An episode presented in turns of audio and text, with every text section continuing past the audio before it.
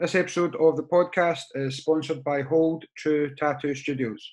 The new studio is now open in Hamilton, and if you're interested in getting any tattoo work done or discussing any designs, please contact the chief artist, Brian Bell. You can find Hold True Tattoo Studios on Instagram and on Facebook, so if you're at all interested, please check them out.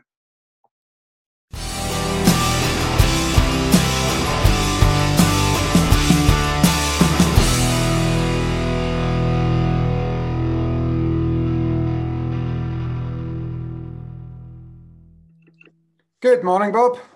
Good morning, Kareem. How are you? Not bad, sir. How are you? Yeah, not too bad. Brilliant, brilliant. Listen, what an absolute honour to have you on the podcast. Oh, no, the pleasure's all mine. It's I've been buzzing all morning actually for the opportunity to chat with you. So much I want to speak to you about. Ask away. And then I'll ask about you. You'll ask about me. Maybe we come up with something half interesting in the process.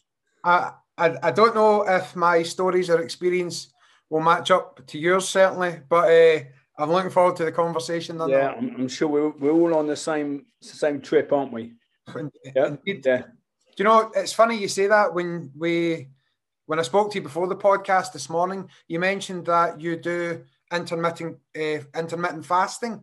Yes, yeah. And I'm actually observing Ramadan at the moment, so that hit home. Tell us a wee bit about that, actually, just to start us off. I probably had gut and health issues all of my life, really. As a child, I was I was either running around, jumping off of buildings, or I was ill. You know, it was one of those, and boils and abscesses, and I had lots of ear problems as a child, and I had lots of operations, and as a result, couldn't box. Okay. Can't have a license to box because I haven't got any skull here behind my ear. You know, they chopped it out. You know? Yeah. And that was all as a child, but I realise now I'm older, that's all to do with my gut problems. It's all to do with sugars and carbohydrates, and my body doesn't tolerate carbohydrates at all, really. So coming from an Irish stock, you know, or half Irish, you'd think I'd be great with potatoes and swede and mash and roast and all that. And whilst they're lovely, they just do me up, as do sugars and things like that. So a fungal sort of thing. So most recently, that's exhibited in like a reflux thing. Yeah. I had a bit of grief in my life when my sister passed, and that seemed to make me very, very reactive. You know, my nervous system got really trashed by that. So every time I trained hard, I'd get like a fight or flight thing would happen, yeah? Wow. And then most recently with the pandemic and everything, I suppose stress levels are just a bit higher. I started getting this very bad acid reflux. So I went, and I've always been like this. There's always a cure, you know? Yep. So it just requires me to do stuff that most other people wouldn't do. So when I had my bad hips, I did cold baths all the time, yeah? Fasted, did cold baths, all of that. And as a result, got through 15 years of pain without taking any painkillers at all, yeah? Yeah. But it's about overcoming those obstacles. Yeah? It's almost like, you know, we've all got the same obstacles, not exactly the same obstacles, but we all have obstacles, you know, our family, the broken leg, you know, whatever. And it's about saying, okay, right, that's an obstacle, right? How do I get around it? How do I get over it? How do I get under it? How do I go through it? Most people give up, I think. Well, not most people, but quite a few people give up when they come up against a challenge. But I was challenged really early on, being the age of 8 and being in hospital for a month or two, yeah? So it made me, I mean, I've always been like Tigger anyway. I'm like Tigger, I'm bubbly, you know, I'm like, let's go, you know. And they go, I don't know where we're going, but we're going, you know, it's like that. And I don't look back. I'm not, you know, those people who are nostalgic. I'm a bit now. I'm 71, but not really. I'm just this way, you know. Yeah. And so with the reflux and stuff, which is based on bacterial overgrowth down here in the stomach, yeah, and fungals and things like that. I just thought, well, I need to take control. And I was doing fasting occasionally, but that wasn't doing it. So I went on the intermittent fasting, yep, and my sleep's much, much better. I was always a grazer, you know, eating late at night. So I don't eat after 8 o'clock, and I try to eat earlier if I can, yep, which can be a struggle sometimes. I'm going, I'm really hungry now. No, no, you have to go to bed hungry. But I'm sleeping so much better, and I've never slept well. Yep. Yep. In probably 30 years. So when people see me out there on the circuit teaching and most of that I was doing on 3 or 4 hours a night, you know? Yeah. So, and sort of pain riddled. So it's good. It just, you know, makes you stoical, doesn't it? Makes you like, and also makes you like go, what do I have to do? So now I've given up coffee. I was having lots of chili stuff, which, yeah, I love, and I had to give all of that up, all the spicy stuff, because that irritates all your gut. The histamine stuff like tomatoes, aubergines, potatoes, they're all high in histamine. So you can get quite reactive. You know, yeah, you take antihistamines. Yeah, for that. Of course. Yep, yep. But also the joy of it is, once you're full, you're full. Yeah. You know, so your body, once you're full and your body goes, oh, okay, I'm happy now. So people say, oh, no, I couldn't possibly live without my flat white and my, you know, Andaluvian, you know, satsumas, you know, and you go, shut the hell up. Of course you could, you know. Yeah, yeah. Because we're inherently adaptable, aren't we? So, yeah. Well, look at you. You're doing what? 2 weeks, is it? Yeah, 4 weeks. So 4 weeks of not eating during daylight hours. Isn't it? Yeah. It's that's a tough. Yeah.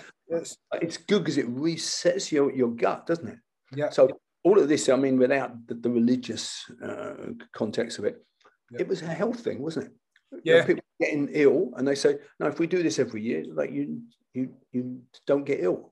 You, yeah, you reset your appetites, and like all appetites are huge, aren't they? You know, yeah, want more, hedonism, all that stuff. So a bit of discipline, not much, is good for you. You know, not too much, not like ultra strict, but just that dietary stuff, yeah, I think is invaluable. I was very blessed when I was about 15. I was given a, excuse me, I'm dribbling here. I was given a book by Clement Stone, and Clement Stone did a book called Success Through a Positive Mental Attitude, okay, with Napoleon Hill, who you might have heard of, Think and Grow Rich. You, yeah, know, Napoleon Hill was one of the first people to do self-help. And Clement Stone was a very good friend of his, and they did this book together. And I got given the book by him. You know, oh, okay, his book, all underlined with his notes in the margin. Hang on. No worries. Yep. Yeah, yeah. I think I know where it is.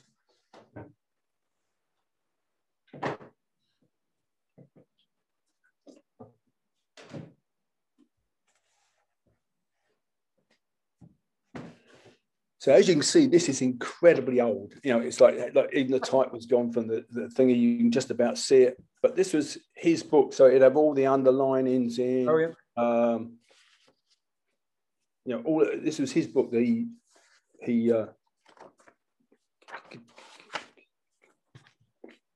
gave me. Yeah. You can't get better than that. No. And what was great about that, at the age of 15, it was great because it was said. You can do whatever you want, you know. So there's different chapters, but one of the chapters is there's always a cure, you know. Yeah. There's always a cure. You just have to go and find it. Whether it's going out in the desert and and reading roomy poetry for a month every year or whatever. But there's lots of stuff that we can do. So that was great for me, and that set me on fire, and still does. I mean, I actually give that book to people who are really down a hole. Yeah. I say, read this, but I have to have it back because it's a precious thing. Yeah? And I think it saved quite a few people's lives along the way. So it's so yeah, that's it. So I'm on a journey like everyone else, but my guts have never been healthy. You know, one doctor said to me, "No, you got a chronic dysfunctional gut." So what I'm trying to do is, I eat very plainly, very simply, green salad, maybe tiny bit of tomato, and either fish or poultry generally. How long do you fast for each day? How long do you fast for each day? 16 hours. Fantastic. So from 8 till about 11. Yeah. Yeah, in the morning. And I mean, I'm 71. Most of the guys I hang around with are about 40. Yeah. 35 to 40. Yeah. I train with them. They're probably a bit more spurky than I am, but not much, you know. So I'm incredibly blessed. Yeah.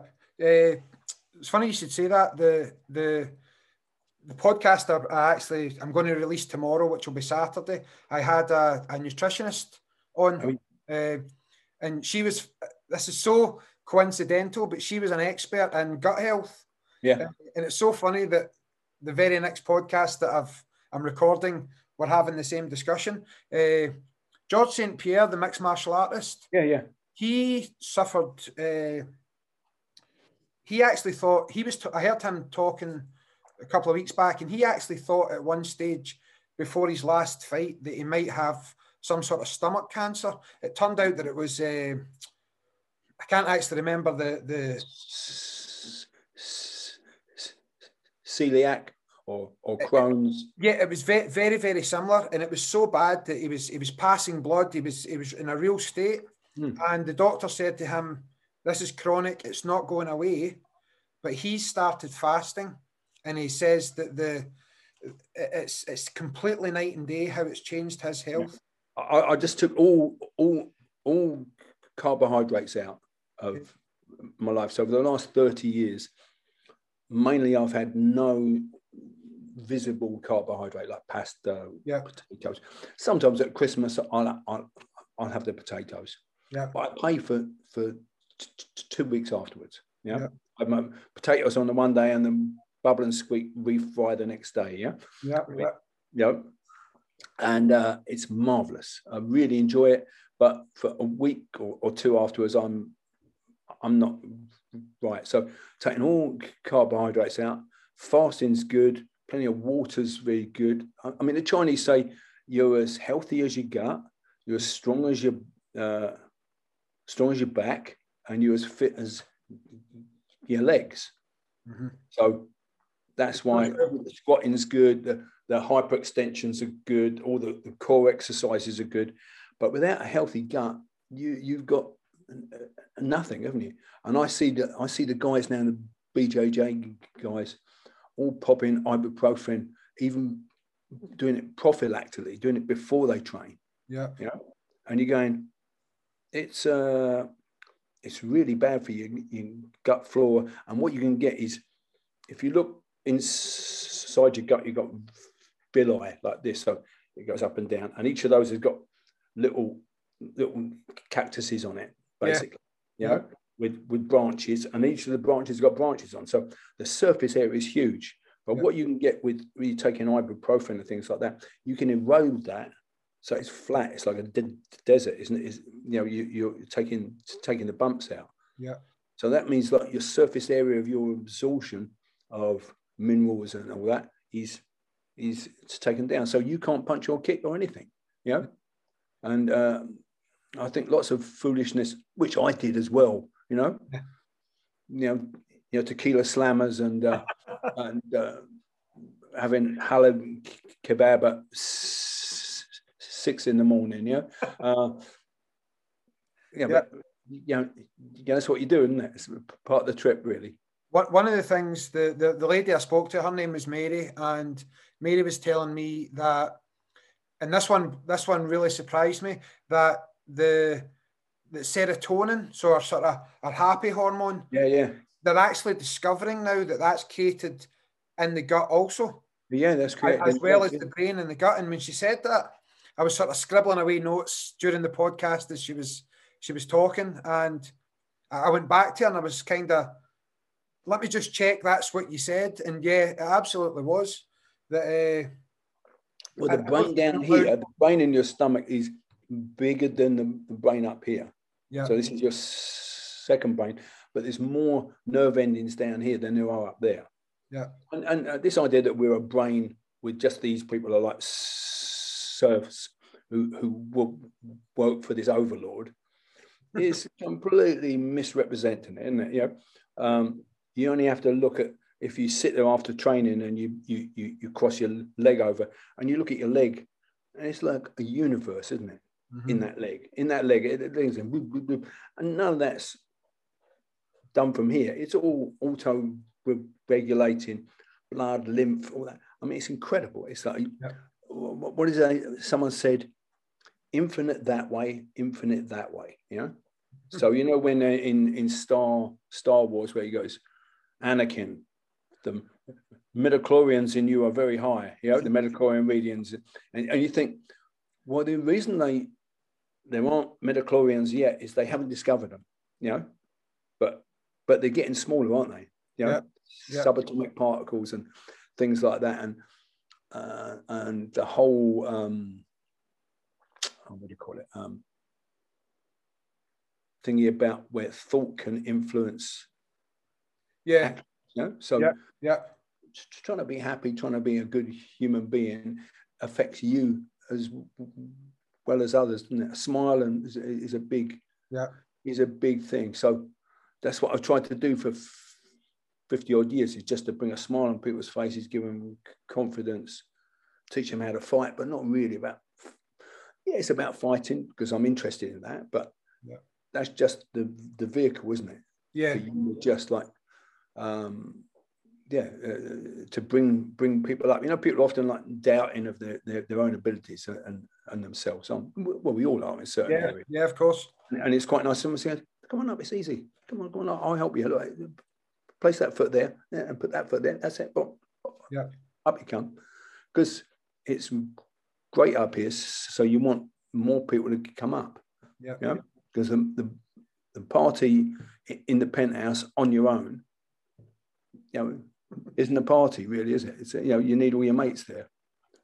It's speaking to people like yourself, just with 50 years of martial arts experience, and what I've found is that the more experience you are in martial arts, the less you actually talk about the punching and the kicking, and the more you talk about all of the stuff you've just said there about bringing people along, lifting people up, and the punching and the kicking becomes a means to an end.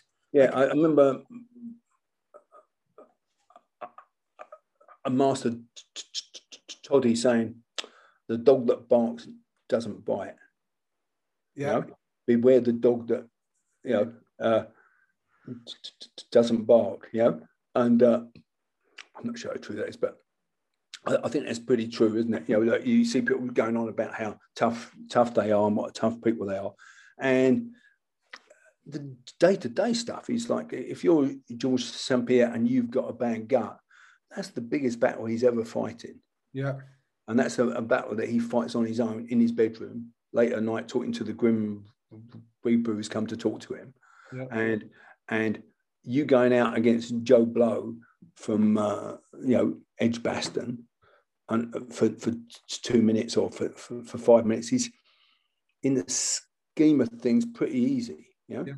Not to say that doesn't teach you stuff that you can use later on, because it does. I mean, there's that thing about when you go out into competition. I say to all my black belts, look, you need to go into competition. Lots of them haven't, you know, mainly because there's not good competitions for them to go in that are Jeet Kune Do sort of competitions. There's plenty of them gone into the stick fighting and they've all done really well. But that thing of towing the line against a stranger, that's an interesting thing to do, because sometimes you're thinking, I want my mum. I want to go home. What am I doing here? What did I say? Yes. And other times you're like, yeah, come on then. And it's all of those, isn't it? And that's what makes you a bit more humble, a bit more human. Because I've had both. I've been like quite scathing about people. God, they can't fight here, you know. When I was in my 20s, I remember training it in Japan, and I could have trained with some marvelous people, Don Drager, people like that, you know. And I was going, yeah, it's a bit classical though, isn't it? I just want to fight people, you know. Yeah. And obviously I regret that now, although he was lovely, but it wasn't the right thing for me at that time. And then other times I've been scared stiff for a year. You know, I say that in seminars. I say, I came back from Japan hungry and all that. And for about a year, maybe 2 years, I was like scared, you know, deep in my, and, but I still turned up. Yeah. I turned up and trained. And I entered competitions, but I'd be thinking, what am I doing here? I'd be almost like apoplectic, you know. And if I got like a warning for hitting them too hard or something like that, I think, oh, good, I can go home now. And of course, that never happened. They all went, no, you can continue. He's okay. We picked him up. Right, off you go. But I fought the best I ever fought then. So knowing where fear is and all that, there's. It's hugely interesting, but I think the good people don't really talk about it. I remember seeing Terry O'Neill, who you know, who's like a legend, and honestly he is he's an old guy now, but in his day he was just legendary, you know, on the streets, in the dojo, everywhere, just I remember we came out of a seminar, and there was like a disabled, you know, learning difficulties guy there. He was talking to me, and he went, "Oh, excuse me, Bobby, I just have to talk to this guy." So I was dumped, you know. Yeah. And he went over, and he was there for like a quarter of an hour, and talking to this guy, and just geeing him up, and I thought, wow. So I was quite happy to be dumped, and it was really like it was an education. I went, no, that's how to do it. This is a man who's like a real warrior, and he's got a gentle bit to him, which was lovely. I've said that. What's your own background? Well, Taekwondo is the. Well, I always say Taekwondo is the main thing I do. It's 99% of what I do. Yeah. To be honest, so we're based up in Scotland, maybe about half an hour from Glasgow. We're still under Grandmaster Cho, who the old stuff. Yeah. Aye. Yep. Yeah, but the old stuff was. I mean, I don't really know Taekwondo. I know. Is it Dave Oliver or something? Or something? Yeah, Dave Oliver,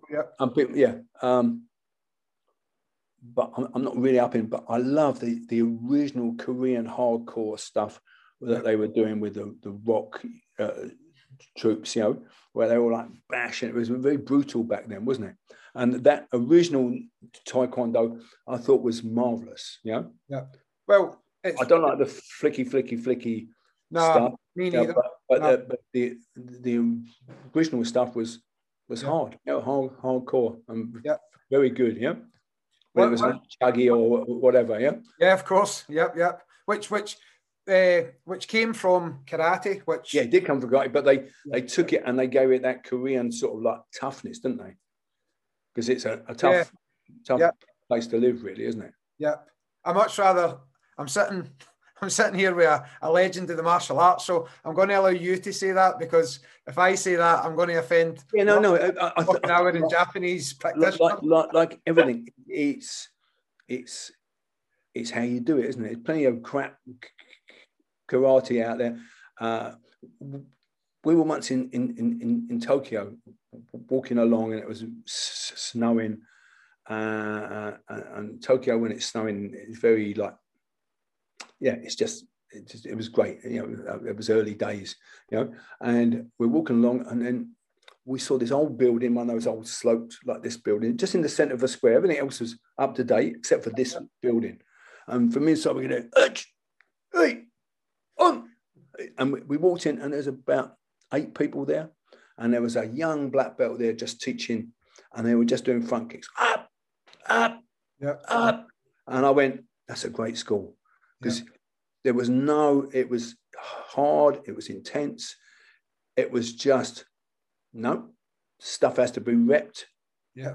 Yeah, let's go. And it's got to be repped at a high standard, a high quality. And it's still, you know, I get the tingles when I think about it. You know, it was on one of those old oak floors, green oak, you know, all bouncy, sort of a bit uneven. Up, you know, and you thought, yeah, you'd be hard to stop, mate. You know, it's good stuff. I think we try and be too. I think lots of times I'll go in and teach class, and the kids are maybe a wee bit different, because you've got to mix things up with the kids. But the adults, that's still something that the adults look for. They don't want things too complicated all the time. No, sometimes we think we have to do things we don't. So going into a class sometimes and just repetition after repetition, everybody leaves exhausted, and it's a fantastic way of training. Yeah, it is. I think, like everything, it's like a bell curve, isn't it? Yeah. In up to here, it's great, and after that, it's just not doing you any good whatsoever. Yeah. You know? And it's to know when you're at this point of the bell curve. So I like doing the reps. Yeah. But where I am now, after 54 years or so of doing this, I like to play. I like to play clinch a lot, and boxing into clinch and out again, because that's where I think real fights happen. You know? Yeah. And so that's a bit more technical. So you got to put people a vocabulary here. Lock in the elbow, coming in and bicep checking, grabbing the head, pushing them off, turning them. So there's quite a big vocabulary of stuff there. So you've got to do you have to do it quite technical. Yeah. But then once you've got the technical, then you can go, come on in, let's push, pull. Oh, I've got you. That's the overhook. I've broken your arm. Oh, I've broken your arm again. Oh, I've grabbed your head. And so there's a bigger technical leap there. Mm-hmm. So it's harder to do for big groups, but I have a friend who's quite stressed at the moment. He's got some family stuff happening, you know, dementia and things like that. Mm-hmm. And so for him, all he wants to do is go out and go, bab, knee. And I said, do you want to change to something else? No, he just wants to rep, doesn't he? Yeah. So I think you can't teach the other stuff until you've tired them out a bit, because they need to vent all of that day stuff. They can't take anything. Almost their pot's over full now, isn't it? Yeah. And I think we, particularly with technology and the age that we live in, which is very fast, you know. And oh, have you done that? Have you done this? Oh, have you done right? Have you done your checklist? You know, this old farmer Giles back in the day didn't have a checklist. He'd chew on his straw, wouldn't he, and go, you know, yeah. And I think to an extent, the pandemic's been great because it's reset us back a bit, almost like fasting does, doesn't it? Yeah. You go, no, I've been going mad, you know?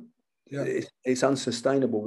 That pace is unsustainable for your health, you know? So I think slowing things down a bit. And as you said, just doing the reps. I mean, been doing a thing in the park with my friend Peter. Peter's an old friend of mine. He started training in 76, I think. You know, he's still no good, but he's, you know, And he's a strength guy. He likes to apply strength to things, yeah. Yeah. So I have to talk him out of that. I have to say, no. Look, you're doing this where you could be just doing this, and so it's very subtle. But with him, what we do is we just rep the same thing. So we go to the park and I go, and again, until he's got that bit, because he can't do bit two until he's got this bit, yeah. And people might say, oh, that's very tame because you're doing standing there doing locks or whatever.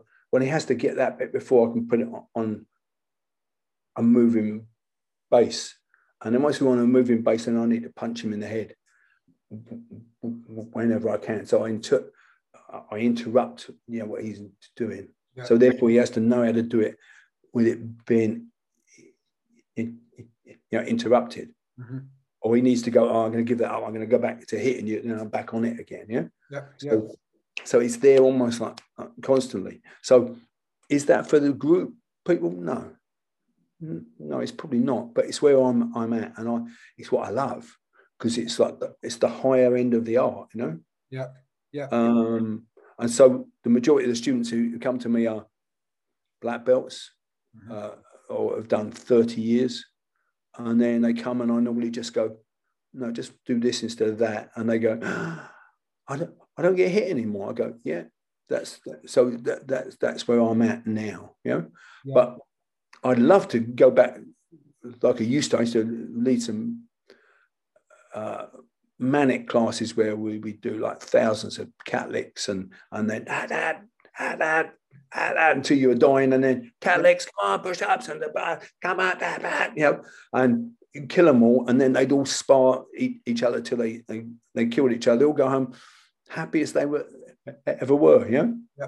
So, but that's more of a younger man's game. When you get to 71, I am now, yeah?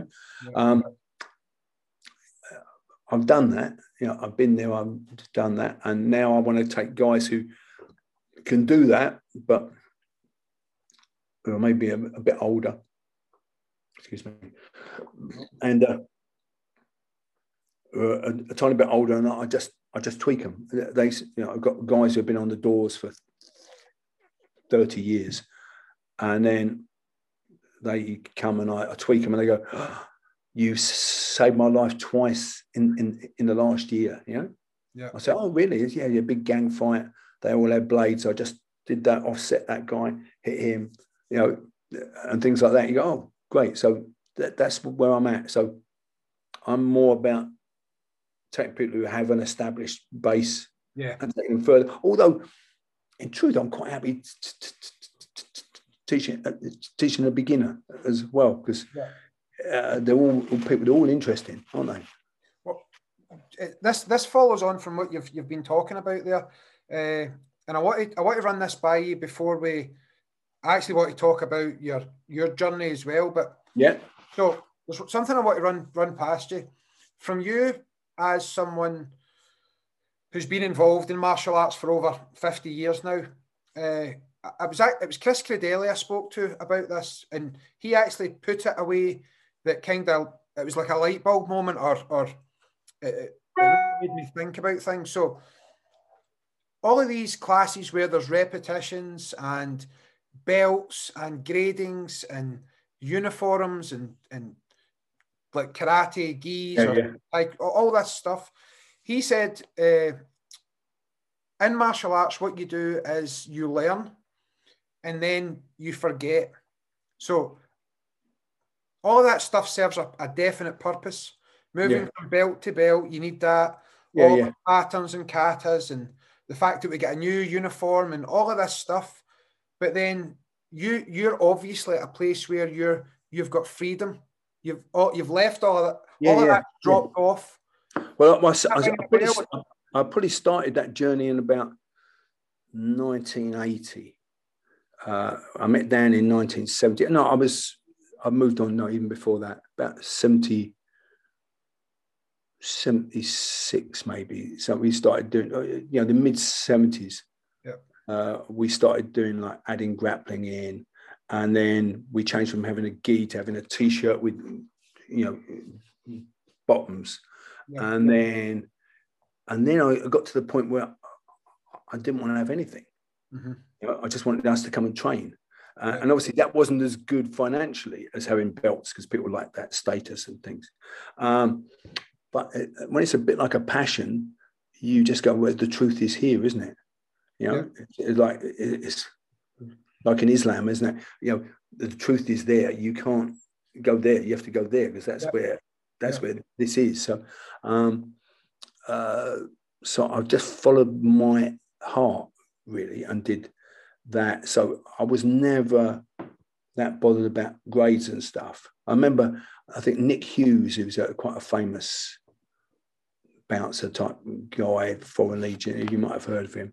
I think he came to the club one night, and then he wrote a thing in Fighting Arts saying that there's respect which is external, mm-hmm. and there's some places that you go and the respect's all internal, you know, whereas like they just go, you know, you go, maybe, you know, there's a bit of a nod, but it's not like the ritual where you go, sensei domo arigatou gozaimashita, and they like, you know, which is like an external verification of it. It's more like, because I had a club which was incredibly respectful, you know, really empathetic, but not a lot of outward trappings of that. But we were, I think, again, we were blessed, because that was in the 80s and 90s, you know.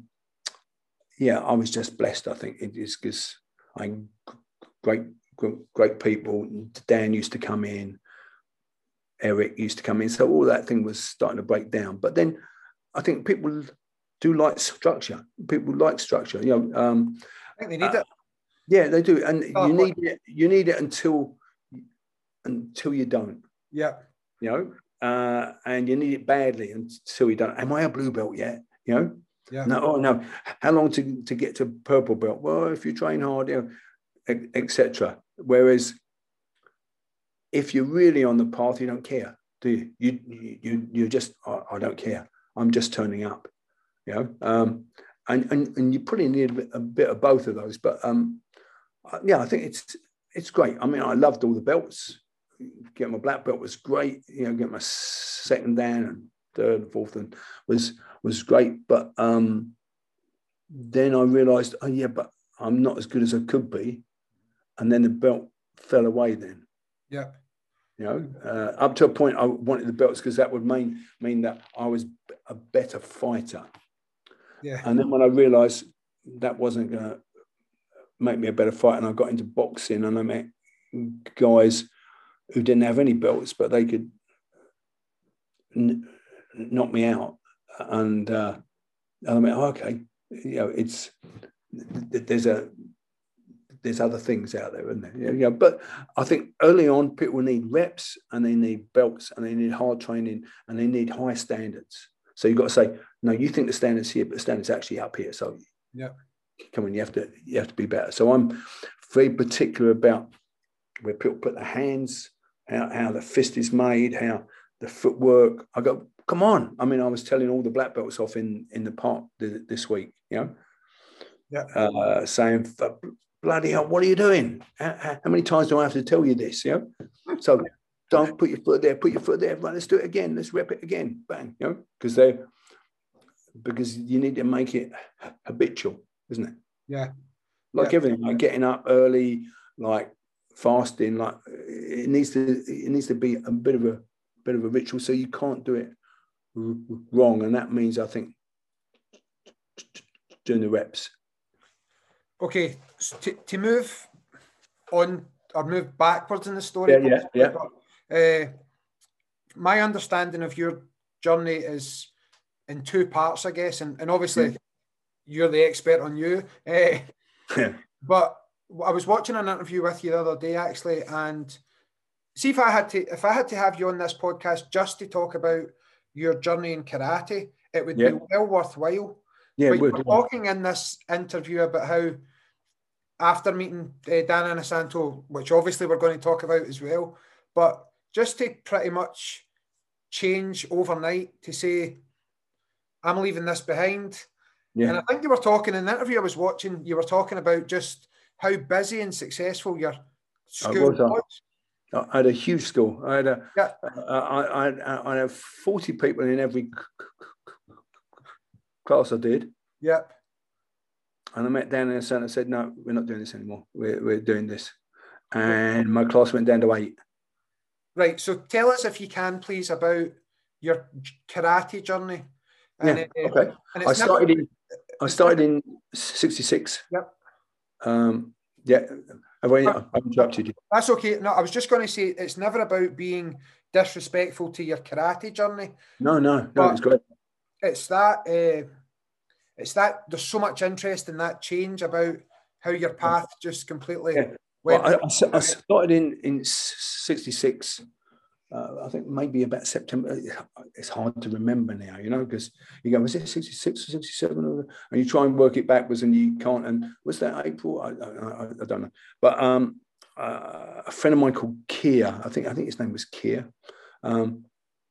He came in and he said, I do karate. And we were all doing karate at that time. We all the Odd Job was out, the James Bond films. Yeah.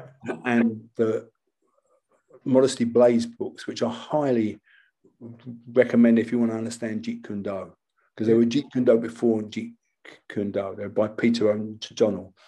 They're still my favourite of those sort of books. They're a bit capery and, you know, they're of their time, but just the thought pattern, the combative thought patterns are Jeet Kune Do before Jeet Kune Do, yeah? And so we all, when we were in technical drawing, we break all the set squares with chops, you know, big pile of like wooden set squares outside the window where we'd all gone, and old planks of wood up and chop them, you know, we were mad, yeah. And so he came and he said, I'm an AFEQ2. And I said, well, what's an AFEQ2? And then he said, well, come down. I train at the YMCA.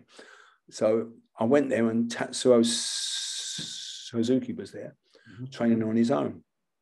And I looked at like, and it was like someone turning on a light bulb. He went, you know, he was doing a kata, doing Pinan Showdown, I think, you know, bam, bam, bam, bam, bam, bam, and he went, and I went, wow. And I had, at that time, I was having quite a lot of fights, you know. Yeah. And I needed something because I could fight, but I didn't have any skills. Mm-hmm. I could fight. I wasn't scared. Well, no, I was scared, but I wasn't like timid. If it was a fight, I'd fight, you know. Yeah. And I looked at him, I thought, wow, that's the answer to what I'm doing, yeah, because I hang around with gangs and things like that.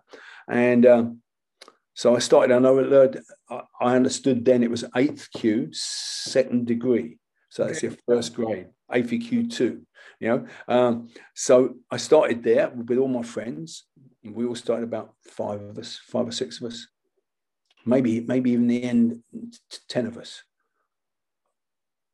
They all dropped off. Yeah. And I was there, you know, it was slowly, but by attrition, some took a bit more longer. But they all dropped off and I was left. Yeah. And I remember there was a gang fight. Someone had been striped with a razor, and they were going up to sort it out, and they were all armed and tooled up, and the other side were all armed too. And it was my green belt grade, and they said, are you coming? I went, no, I'm training for green belt. Yeah. And I've got a girlfriend now, and she wants to meet me after training. And I was like, it's a no-brainer, isn't it? Yeah. And also, I was obsessed with karate. I want to get my psychic properly. And my psychic was probably quite good, but it wasn't good enough, you know? And I was obsessed by it, you know? It was like my whole day was sort of, how do I get my psychic better? You know? And my green belt. So I did my green belt, and that was really the parting of the ways more at the start of it. And then on the Christmas Eve of that year, my best friend hit me over the head with a pint of Whitbread's Pale Ale, dancing with his girlfriend.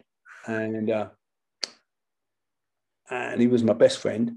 And it really traumatized me, but it just made me split from that gang thing. Yeah, yeah. And I was into karate. Best thing he ever did for me. Yeah. I'd like to go and thank him now, you know. Even though at the time I was really hurt, you know. And I almost lost an eye. It went down here, and as I flinched, it went past my eye, cut me on the jaw here and up through the lip, you know. So it was a bit like that. It was a bit feral, you know. People were stabbing people and things. That was madness, you know. So I got out of that and did my green belt, and then my brown belt, and then when I was a green belt, I wanted to fight, and they said, "Oh no, you can't fight because you're green belt. You have to be a black belt or maybe a brown belt to fight, because that's the only people allowed, because they were, you know, because they're deadly."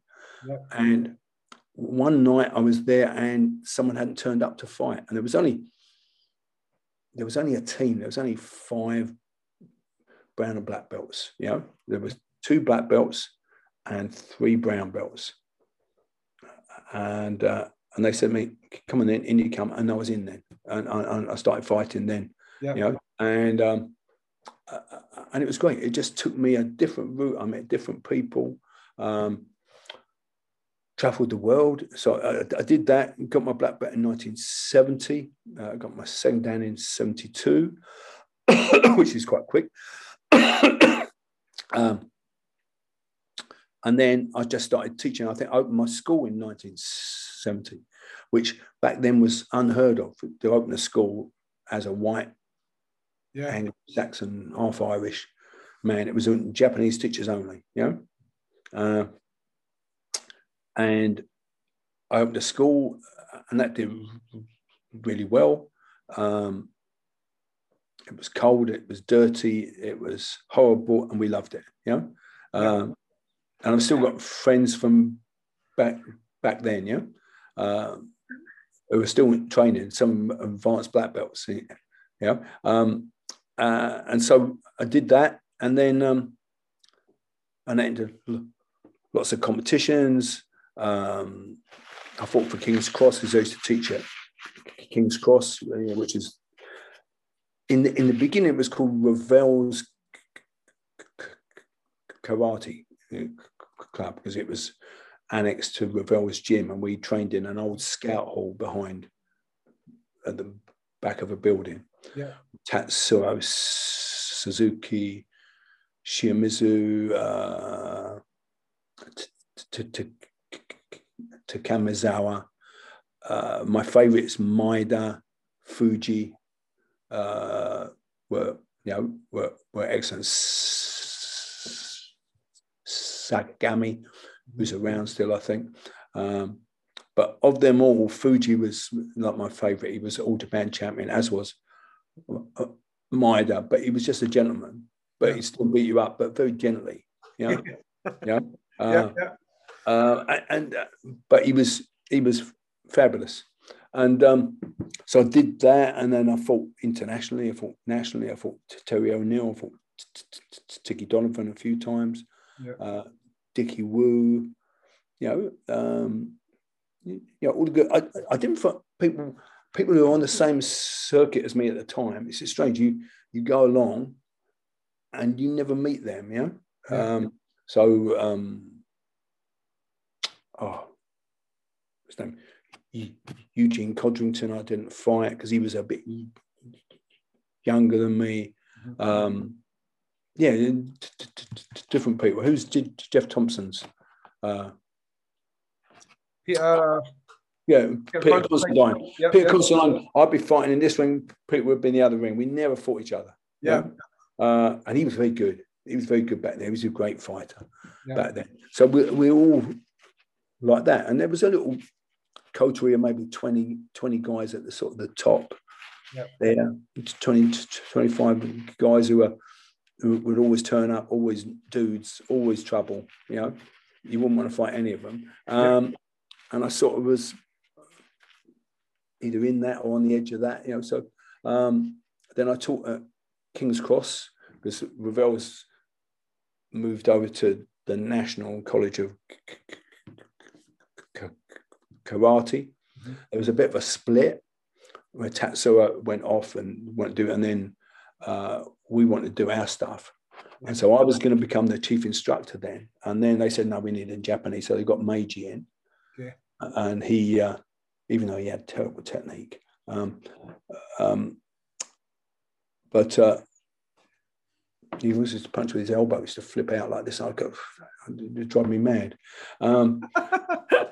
But he was, you know, he was good, and he was a hard trainer, and people wanted somebody like Japanese and hard. So I just opened my own club and then just went off that way, and I had a big school. As I said, I had 40 people a night. Yeah. And then I started introducing music in, and that was really very novel then. But yep. the girls liked it a lot, mm-hmm. the music. And that was, we were starting to change then. We were into boxing. I had some grappling friends who I used to grapple with. They were like white belts in my club, but they were like national judo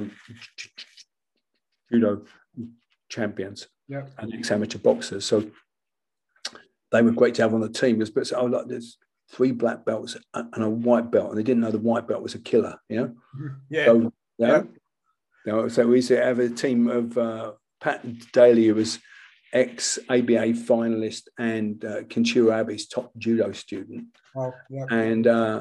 And he was a white belt, so we'd take him, perhaps a green belt towards the end.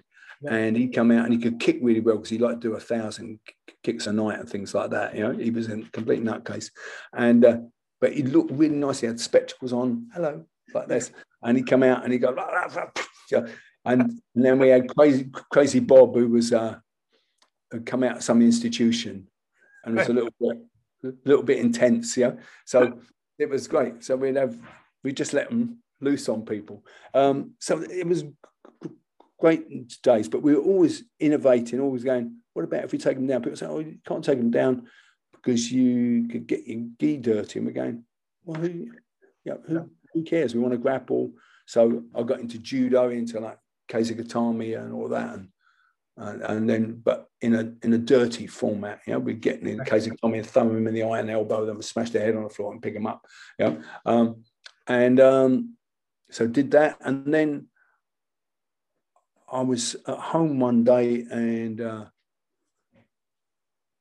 I was having a telephone installed, and a guy came and he said, BT, and I said, oh, yeah, come on in. And he said, oh, you're Bob Breen, aren't you? And at the time I was teaching a guy called Jeffrey Roth, and Jeffrey Roth was the original entrepreneur who founded Combat magazine. All right, well, yep. Yeah, I used to teach him. He came as a student, but he was always an entrepreneur. And we were in his car one day down in Maidenhead, where he lived, and I was reading Karate and Oriental Arts, mm-hmm. and it was all about Ikebana and Tai Chi and a little bit about Wing Chun. But it was really invested quite heavily in calligraphy and Japanese culture. And I thought, well, we need something a bit more combative. I said, what's that about the combat art? So he came back the next week with a header for Combat magazine. So he was really, you know, if you gave him an idea, he'd execute it straight away. Really? Fantastic, you know. Because he came in, we used to have Takedo karate suits, which we'd get from an old Japanese guy down at South Kensington. Yeah. The only place that you could get them. You walk in and go, yeah, what do you want? And you go, you've got a Takedo suit. You go, okay, come out the back. And that was it. It was the dark ages, yeah? And he said, oh, I can do these. Well, he came back, I don't know, a month later. And they had these ones which were almost as good as a Takedo and half the price.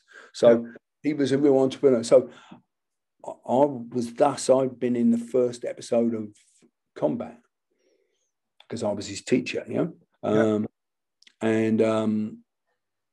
But unfortunately, I got usurped for the front cover by a guy called Bruce Lee, I think. Yeah, I think his name is Bruce Lee. Yeah, and so he was on the front cover because Enter the Dragon had come out at that time, so he was on the front with the gloves on and all that. You have to get on that one. You have to give him that one. Yeah, I think I can give him that one. Yeah, because his film, the film he did was better than any film I did. But anyway, so Jay came to fix the phones and said, "Well, I'm James Dobbin, and you're Bobby Breen, aren't you?" And I went, "Yeah," because I suppose I was quite famous in that sort of regard. Not that I was ever particularly after that. And he said, "Well, I do a screamer." So I said, "Well, I'm interested in this screamer because I was always interested in everything." Yeah. And if you read the Modesty Blaze books, you can understand why. Yeah, it's very cross-cultural, cross-training, breaking the rules sort of approach. So I said, "Well, I'm really interested in screamer." He said, "Well, come on down." So we went down, and they had a little tiny hut, and there was 6 of us, maybe 7 of us: me, Ralph Jones, who was my training partner, Bill Newman, Rennie Toza, Bill, and Alan. I can't remember Alan's other name off the top of my head. So that was it, like 5 or 6 of us. And Rennie Latoza, who's a very famous escrimador. Yeah? So we just trained, and I did that for a while, and then, but meanwhile, I'd written even before that, I'd written to Dan and said, "Would you come to England, and teach?" Because I'd seen the stuff he'd done, and we were doing sort of the same stuff. Really, we were boxing and grappling, and I thought, it's going to be the same stuff more or less. They might have a few tweaks because he's American, but he's not going to be. Because we're at the edge, we're cutting edge, really. And I have the screamer as well now. I'm interested in that. And he came with Jeff Imada. I think someone told me it was September 1979. I never pay any attention to dates. Yeah, I don't look back. So my recall of stuff back, I don't keep anything. All the certificates are either in a drawer or in the trash, Yeah. Because I don't really care about them, and I've always been that. It's not I'm holier than holy. I just, you are who you are, aren't you? Yeah. And so he came with Jeff Imada, who of course did the Born Identity films, all the fight scenes in that, loads of stuff, and it just blew me away. God, and he could just go sticks, and you go, "Well, I'm not really interested in," and he'd go axes, then he'd go pull a knife out, and he'd go right, knife and axe, and then he'd go like, "All right, you disarm the thing right now, it's knife, now it's double knife, and then disarm that, and bam, and we're on the ground grappling, and it was arm bar, come out the arm bar, pull the knife out, and kick him away back, and it was like a tour de force. It was probably the best time I ever saw him. Him and Jeff were just in sync. He was, what was Dan then, 35, something like that. They're just blinding, and I went, "Okay, that's it. I've just changed it overnight." So that was 1979. 1980, I chopped all my hair off because I had a little bit at the sides, and I went on a holiday to Ibiza with 2 girls, and they said, "Why don't you chop it all off?" And I went, "Oh, okay then." And I came back thinking everyone would make a big fuss, and everyone went, "Hello, Bob." So it was. Yeah, that was that. And so I've been like this ever since. It grows back a bit here and there, but not that much. I didn't have that much to start with. So I just changed. Everything changed. Like my hair changed, but also I just changed. I just went, "No, this is the path. So I don't care about the financial implications of this. I'm on this." So I then became the host and the pioneer of Jeet Kune Do and Kali, as taught by Dan, and other people throughout Europe, really, because all the people that I got into me, I introduced to people in France, or I introduced to people in Germany. So the Mike and I, I had Pentecost Paul over, Eric, BJJ as well. We sort of introduced. Yeah, we had the first black belt BJJ in the UK. I think was a seminar we did with Dan, and then we had Chris Houter coming over, who's one of the originals from the Machado branch. Yeah, so that was in '96. So we had John Machado over and things like that. So I was always, if you look, there's an old newsletter somewhere out, and it goes, "Who's coming this 3 months?" It was Mikey Nye, then it's Dan Inosanto, then it's Eric Paulson, then it's Pendercard Paul, then it's Chai Suicide or whoever. Yeah, it was like mad. And then we get doctors in. It was great. Yeah. Before we talk about your transition into Jeet Kune Do, I always make the mistake of assuming that because I know people, everybody listening will know people. Yes. Yeah, yeah. So let's talk a wee bit about the relationship between Dan Inosanto and Bruce Lee for a start, because we're talking about someone who was a direct student of Bruce Lee. We're not talking about somebody who just... Yeah, in fact, I'd even go so far as... Excuse me. His hay fever has just started. Mine's is just about to kick in. Yep. Yeah. People say that Dan was Bruce Lee's student, but I'm not sure if Bruce would have developed Jeet Kune Do as a thing without Dan. I think really it was like because Dan had loads of experience here. If you looked at Dan's Kenpo background, you look at, because I saw Ed Park, and when he came over with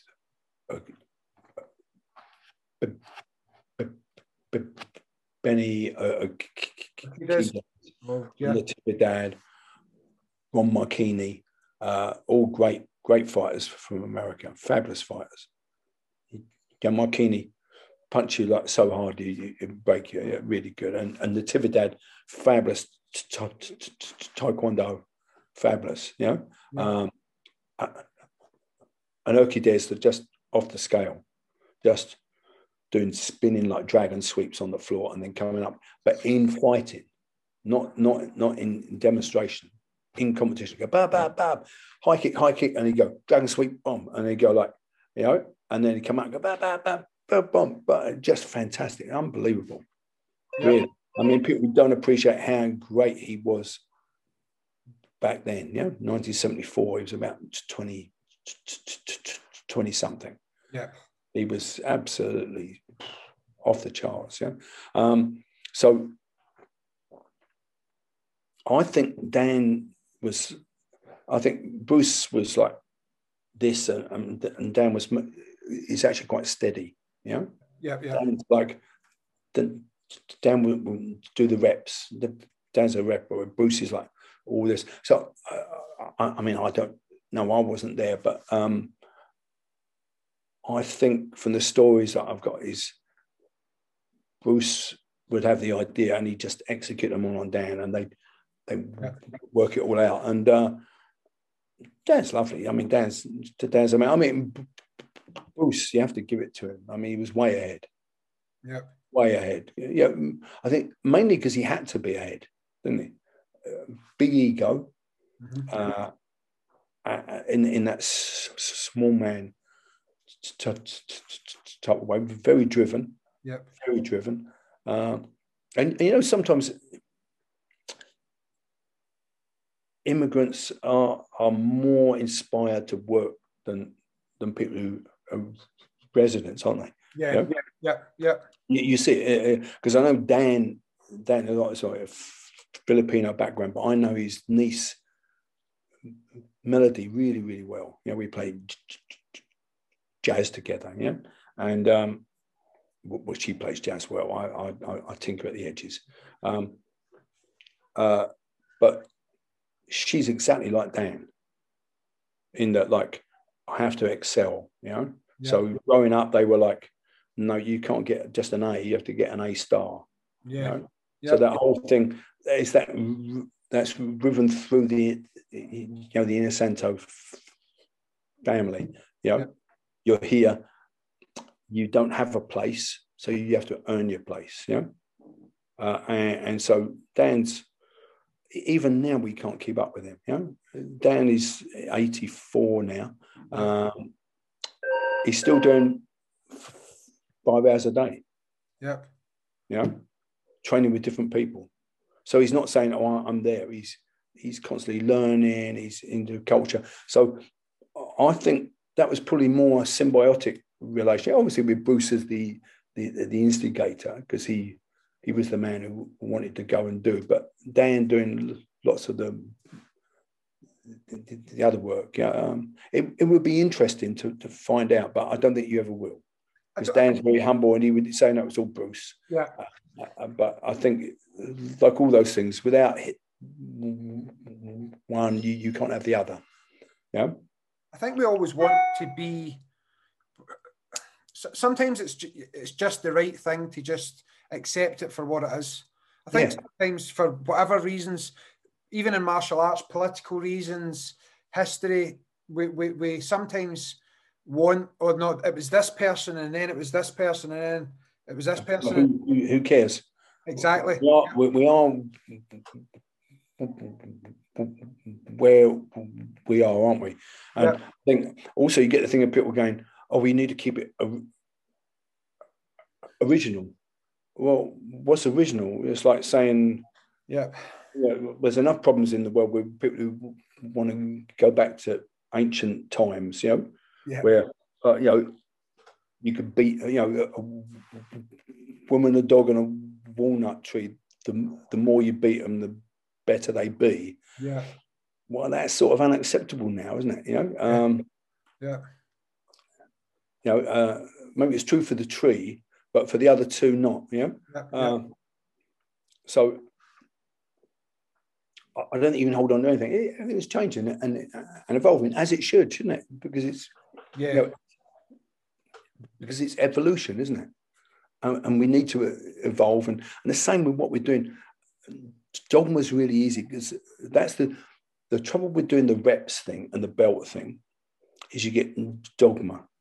So people don't think, they just repeat, you know. And I remember once I got a job for 2 weeks in the post office. I had a girlfriend who wanted me to get a proper job. Parents wanted me to get a proper job. And in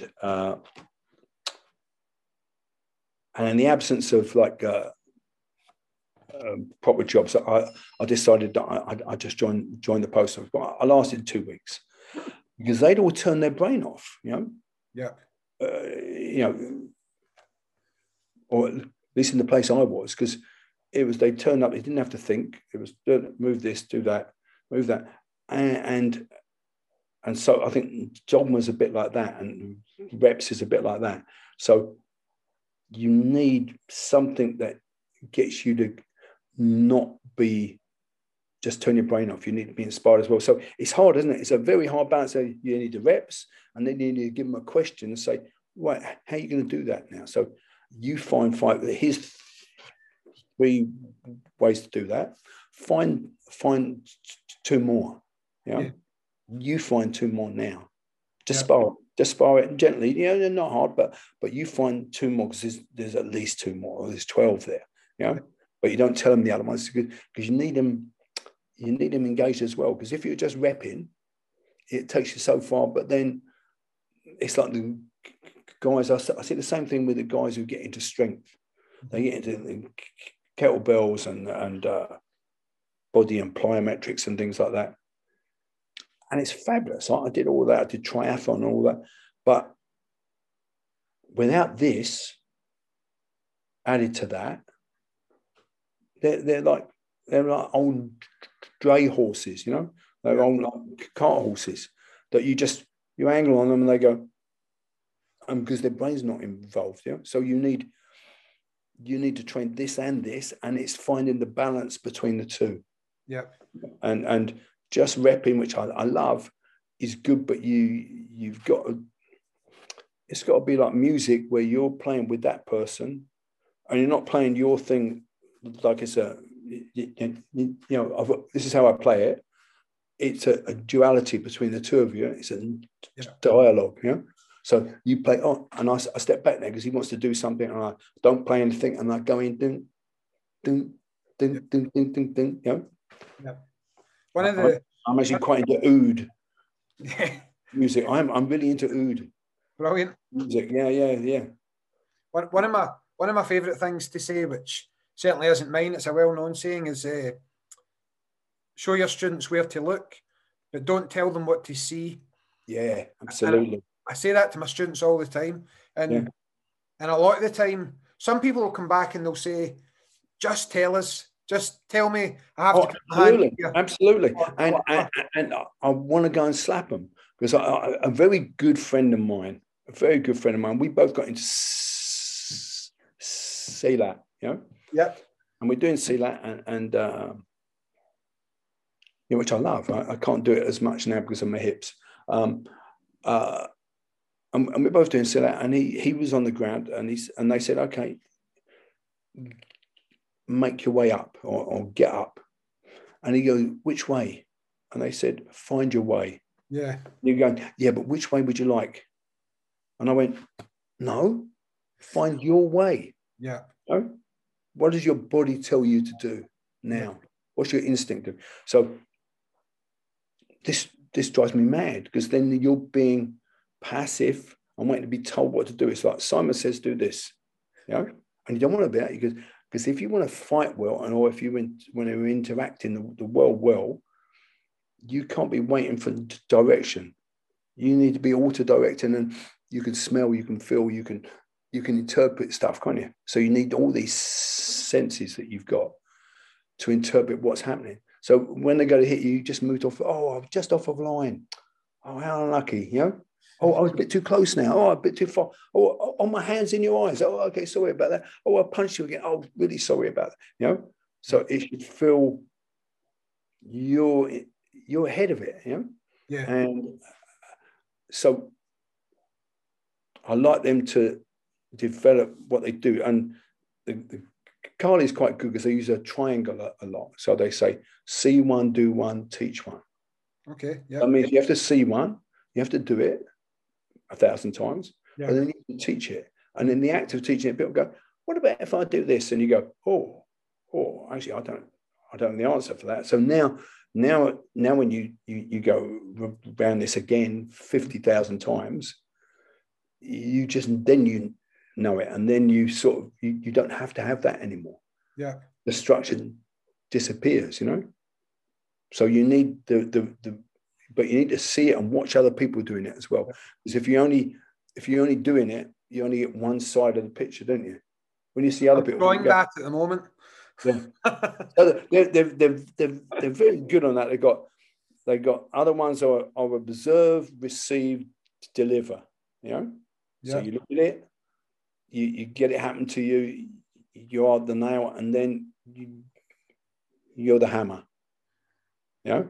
Yeah. And then you've got that thing. And if I can remember training with Machado, and Machado would sit on a ball and just watch, and he rolled around on this Swiss ball, and he just look at every class, beginners classes, everything. Yeah. Just watching. And then I was on the ground with him, and he went, first, my friend, he said, you have to be the nail.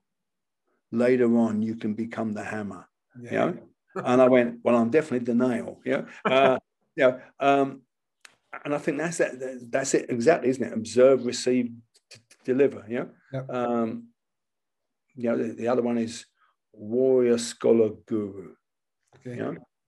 Which is fabulous, because I think without the warrior bit, the scholar bit is insubstantial, because you need to be able to stand your ground. Mm-hmm. You know, maybe intellectually, like Christopher Hitchens or someone like that. Yeah, yeah. Who's very fighter-like, you know. Yeah. But you need the warrior and the scholar, so you need the both. And then the guru, and you need that again, that enlightenment of letting go of stuff, learning stuff, but not being attached to it. And then you're more, you know. So they've got some great things like that, which you just think, yeah, just those. I mean, if you just do those every day.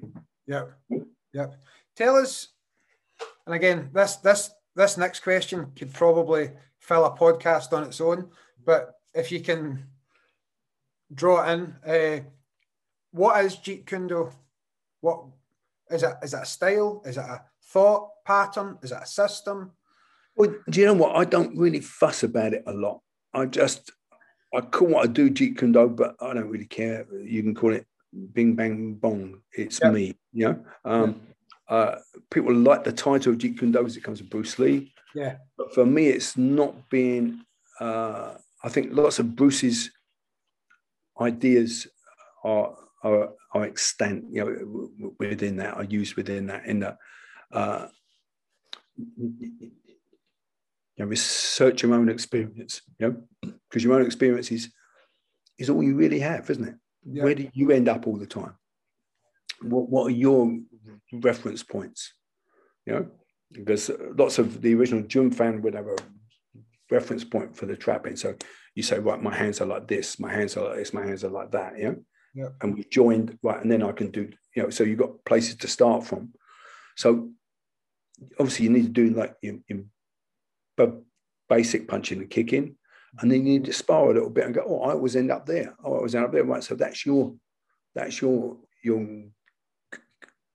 garden to harvest, isn't it?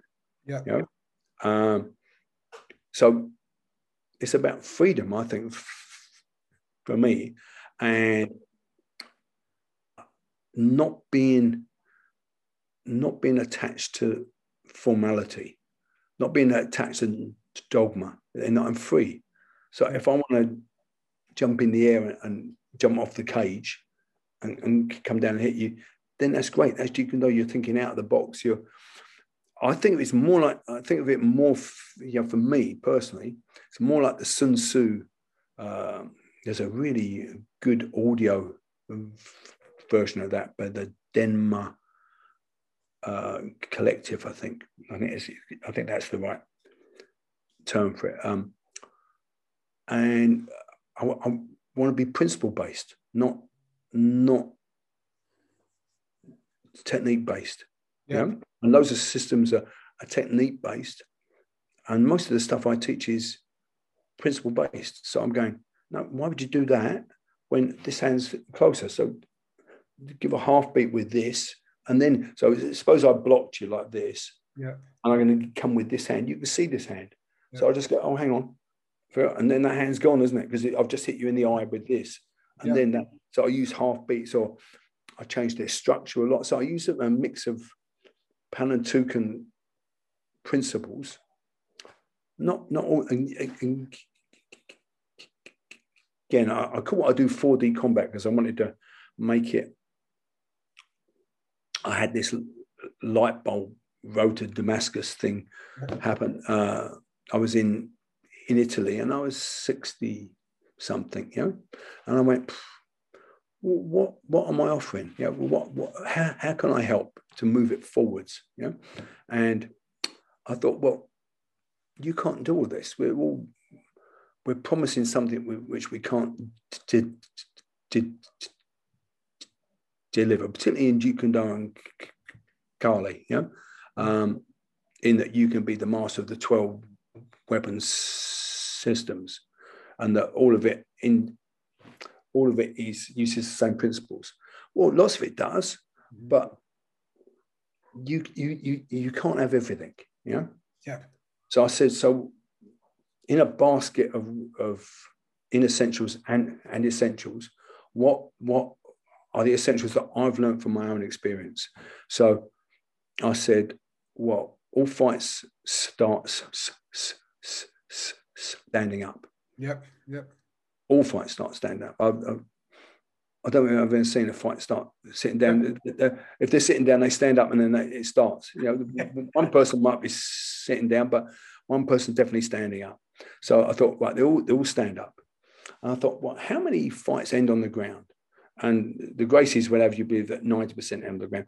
But apparently that's a statistic derived from police arrest statistics. So it's totally untrue. I always did doubt that one. I'm not and what they've done, they said 14% end up on the ground. Yeah. Because they did film. They just studied loads of street fights. And they said only 14% ended on the ground with both opponents on the ground. Yeah. And of those, only 7% of them were where you could use an executable technique. So dispensing with that, because that might be true, that's somebody else's stats. If you say it's an 80-20 thing, like the standard Pareto principle, you know, 20% of the stuff you do gives you 80% of the results, you know? Yeah. Yeah. 80% of fighting is stand-up. So I need to be concentrating on this 80%, where that's and then working my 20% on it. So I say again, you can't have 80%. So what can I do? How do I simplify everything down? So what I did for me, using the Jeet Kune Do mindset, I said, I want to use the same thing everywhere. Mm-hmm. Everywhere. So I don't have to think, you know, because the biggest thing, when you're getting punched in the face, you can't think. So it's got to be instinctive. And I thought, well, what are the 5 instincts that you have? Striking, clinching, weapons, fight, flight, fence. So you start with fence. Almost everyone starts with fence. Yep. Then you come in, or you go in, or you're covering. Yeah. Like this. Sometimes like this, or you're trying to grab hold of them. You're trying to clinch. Yeah. Mm-hmm. So those are your 5 instincts that everyone has on the planet, because they had loads of fights. So I could tell. I said, no, there's only those 5 instincts. People say, oh, yeah, I think I'd ton sell. Yeah, well, that's fence, isn't it? Yeah, yeah. Just it's a different way of fence, you know. Yep. It might be a slightly, your hand might be a different way, but it's fence. Yep, yep. Or what Jeff Thompson calls fence, and I call box, because it's like a box. Yeah, yeah. You know? So I said, so there's only 5 instincts.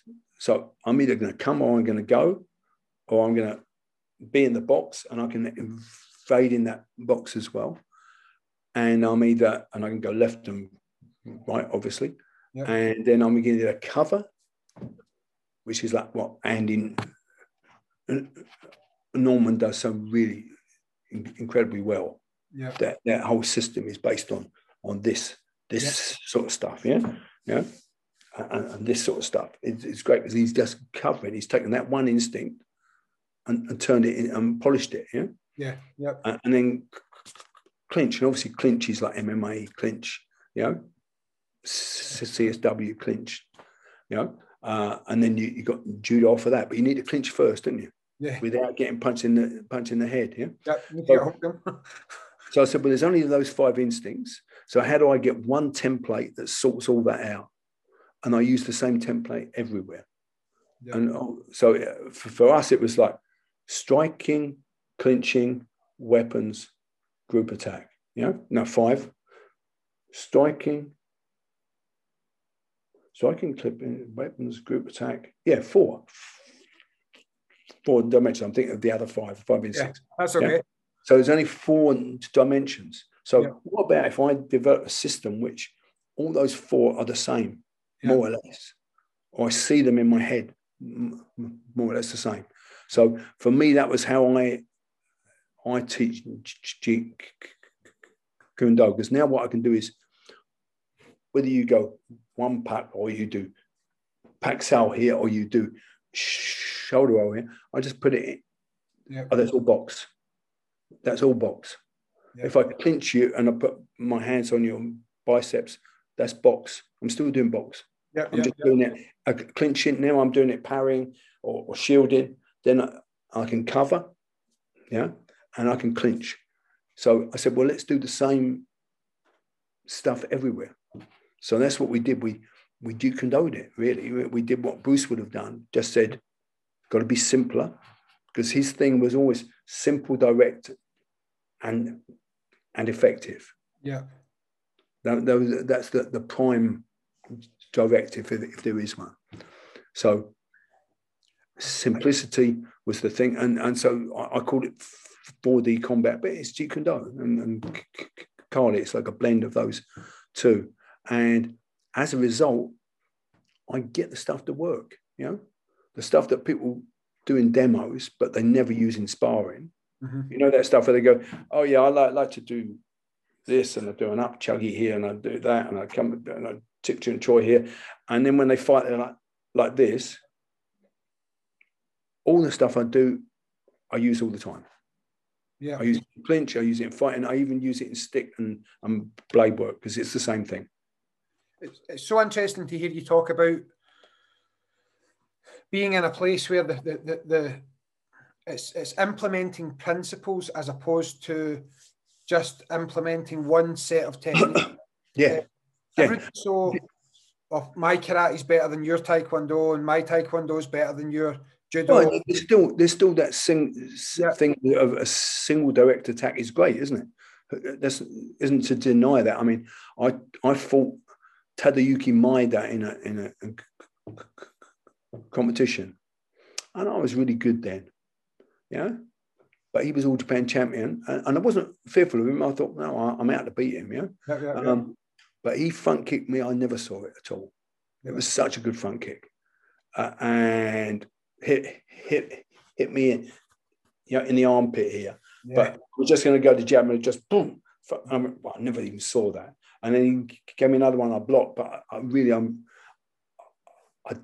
want to block. It was so hard, yeah. Yeah. And he had really just simple direct attacks. So it's not to say that doesn't work, but you need a principle-based thing where you can look at that. I don't think he'd hit me now. Yeah. Yeah. I think I was getting back. I know we mentioned George St. Pierre at the beginning of the podcast, but he was talking about Bruce Lee recently, and then I was actually talking to my wife about it after I'd listened, and we were discussing this about my wife also trains, and there's always this debate about, oh, how would Bruce Lee do in mixed martial arts now, and who's the all-time greatest, and all of these debates. And what George St. Pierre said, which really actually resonated with me, was that I think where Bruce Lee was definitely ahead was his principle, was his... Yeah. Was his mind. His thinking, yeah. Thinking, yeah. And it frustrates me that we see so many people. We do it, and when I say this, I mean a tiny, tiny little bit of groundwork in our Taekwondo curriculum. Now, if you go back to the older encyclopedias of Taekwondo, there's locks and throws and all of that included. But you'll get people that will say to you, still to this day, and this drives me crazy, and I'm sitting here talking to someone who understands this better than anybody.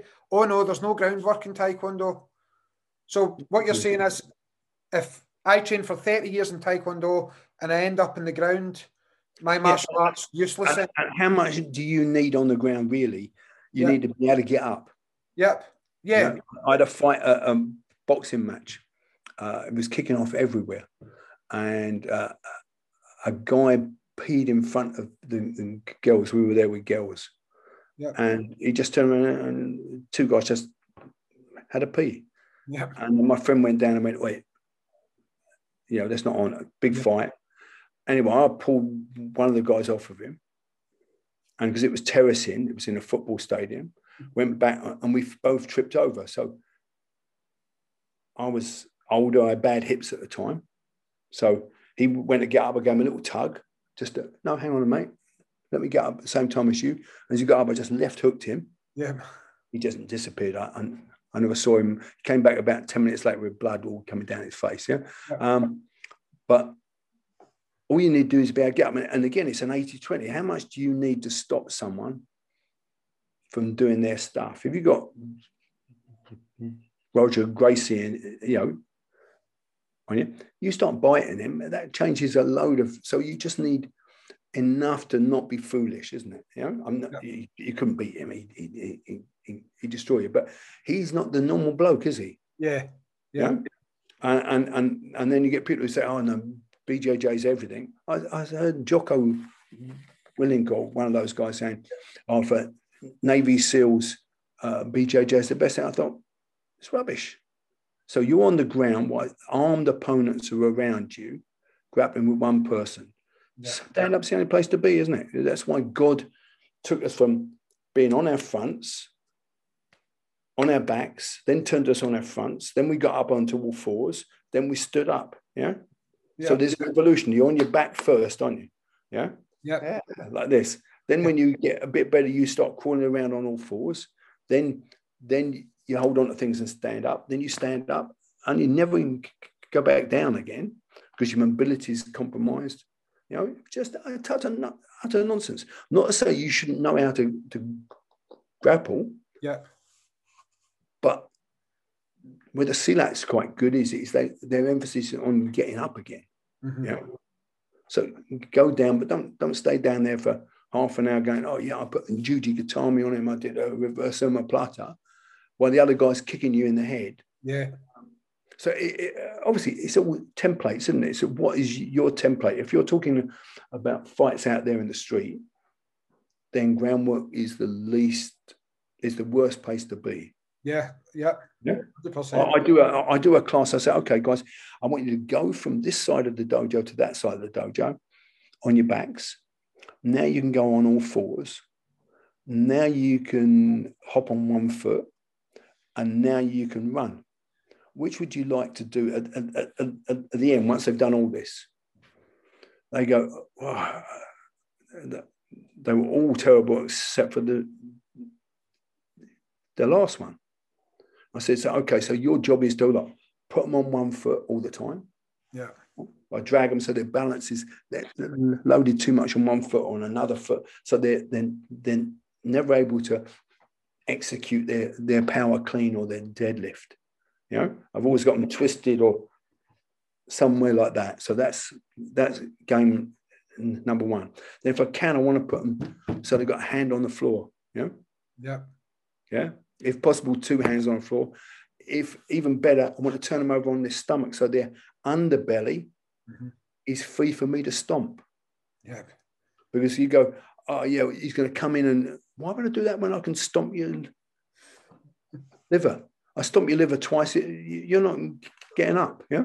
Or stomp your groin once, yeah? So BJJ is fabulous, and I'm not decrying it because I was one of the first to bring it in, and I love it, and I still train with people who do that, you know?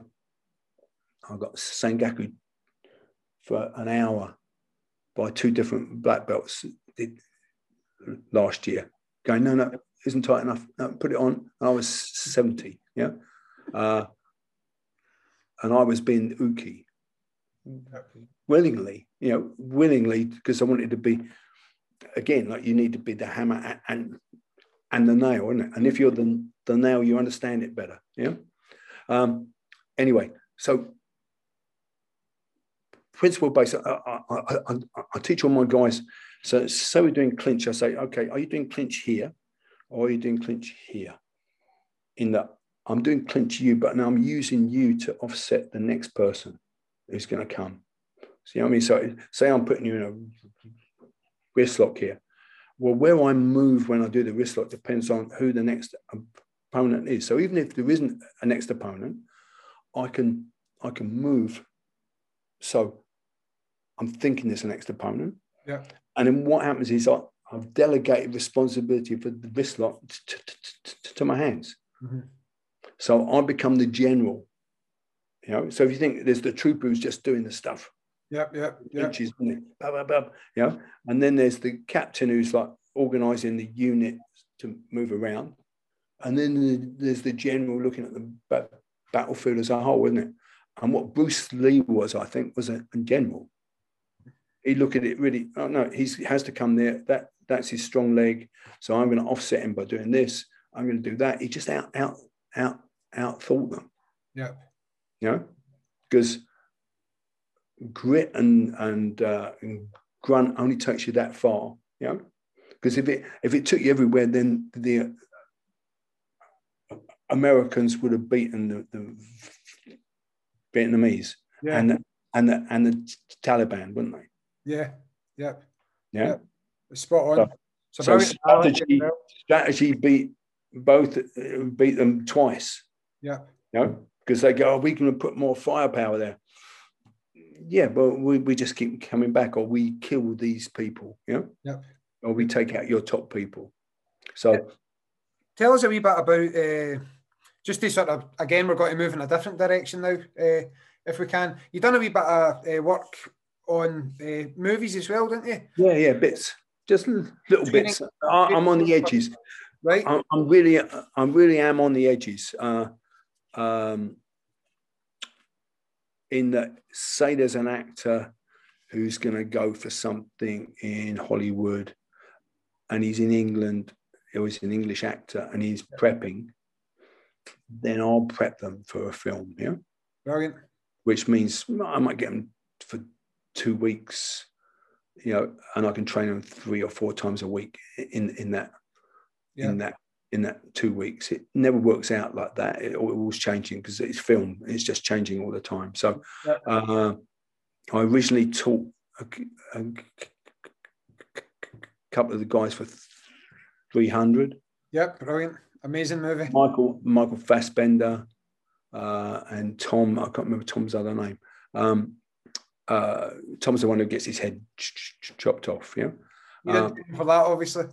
Yeah. And so basically all you've got time to do is give them the look, you know, saying, no, look, I've been a predator, you know? So I get them for 300. It's more about swinging sticks, but going, no, not here like an actor, but here like a come on, fucking hit me. And then hit me, come on. And just getting them like they're coming, you know? So their body language is very predatory. You know?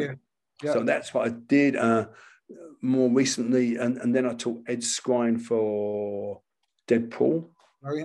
So we did lots of axe stuff, and he had to have a fire extinguisher that he fought with and things like that. So we did lots of work with the tie pads and a big stick and hitting hard and getting him to look. Man, he's a great athlete. I mean, I haven't seen him anything recently, but he's a fabulous athlete and a really pleasant guy. Fassbender's got great energy. He's like a mad Irishman. He comes in and he's got like, he has it. He's got charisma. He always plays this quite aloof Englishman on stage, but when you see him, he's like a wild Irishman. Yeah. Then I taught Lena Headey, who was Game of Thrones Queen Cersei. Yeah. Used to go over to her house and train her for something that's not out yet, which I can't say anything about. That's okay. And then Robert Pattinson, I've taught him as well. Fantastic. Something that's not out yet. That's all I can really say about that one. But he's lovely. Both of them. Lena's lovely, madly.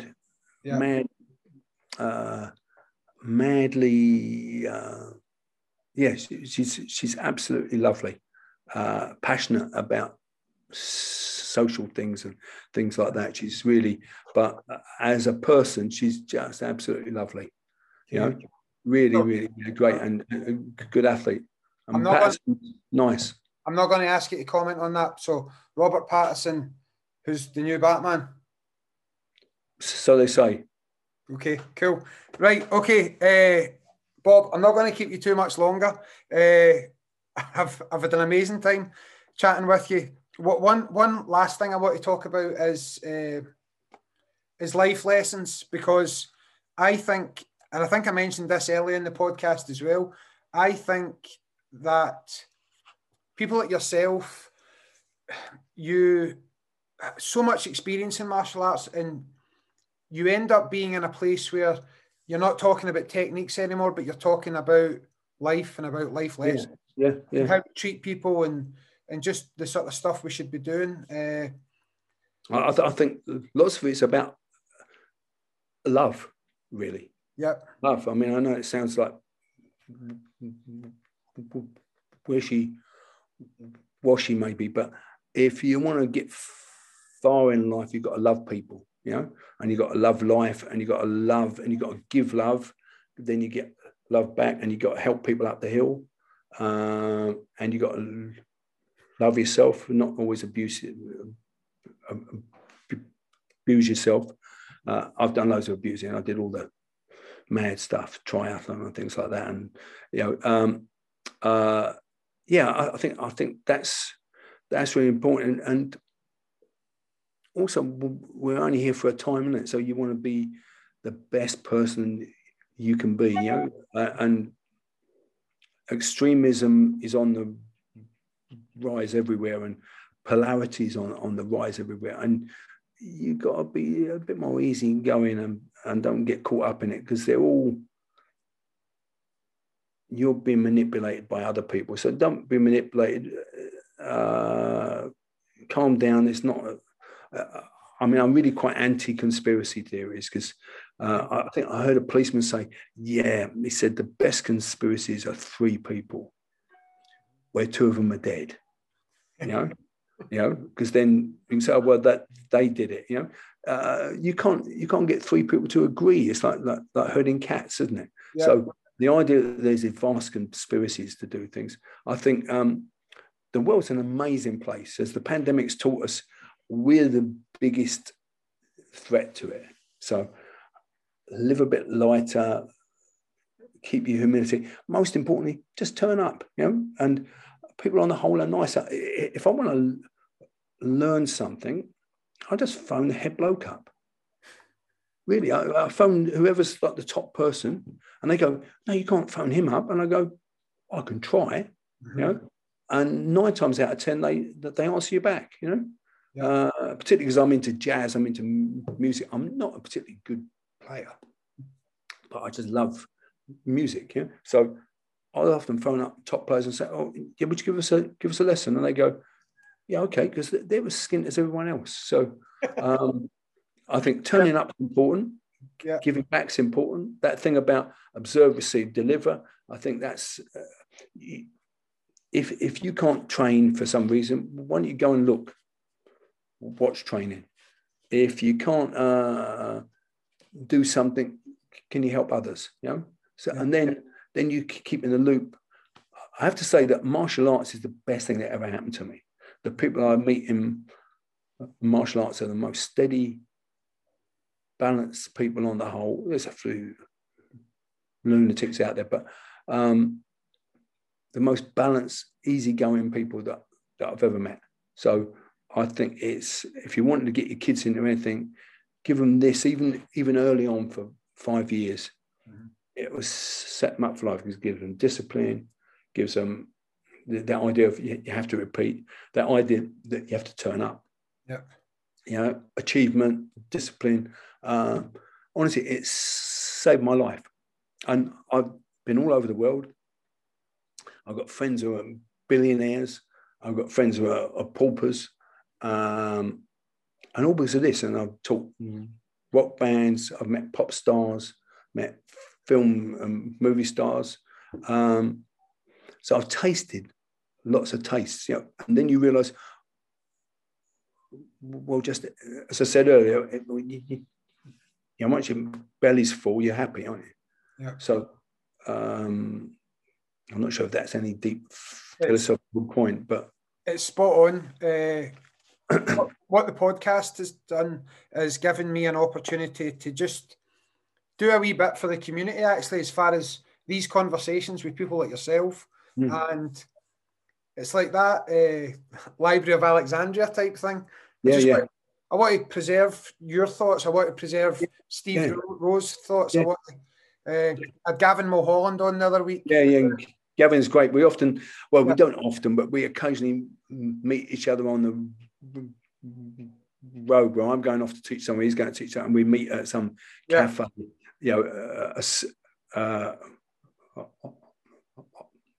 on the motorway, he's great. He's old school, isn't he? Yeah. So it's just this is just giving me a wonderful opportunity to. And he's a good flute player as well, and he plays the flute like I play the flute, and he's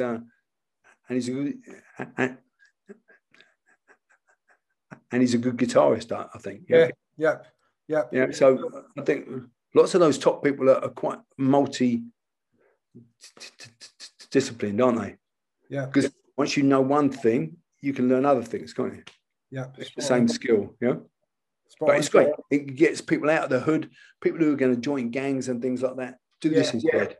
Do this instead. You live. And who's to know? You might teach Robert Pattinson or the equivalent just because you do your passion well, and he might say, "Come to Hollywood, do this or whatever." But you get to taste other aspects of life that you wouldn't ever touch, keeping in your little bubble, you know, and go to competitions, meet people, because then 30 years later, 40 years later, it all comes back, you know, and you get paid back over and over.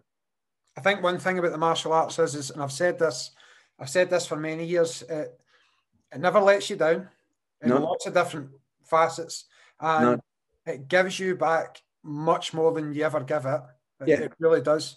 Yeah, and also if you go on to teach, you get the ability to help change thousands of people's lives.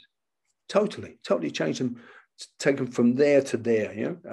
And how many people can get to do any of that? Yeah, so it's great. Perfect. Okay, thank you for today. It's been an absolute pleasure. Right. An honor. Thank you. And thank you everyone having a listen. I hope it was interesting. Yeah, it absolutely was, sir. Okay, right. Thank you. Take care. Lots of love. Take care. God bless you. Bye bye. Bye bye.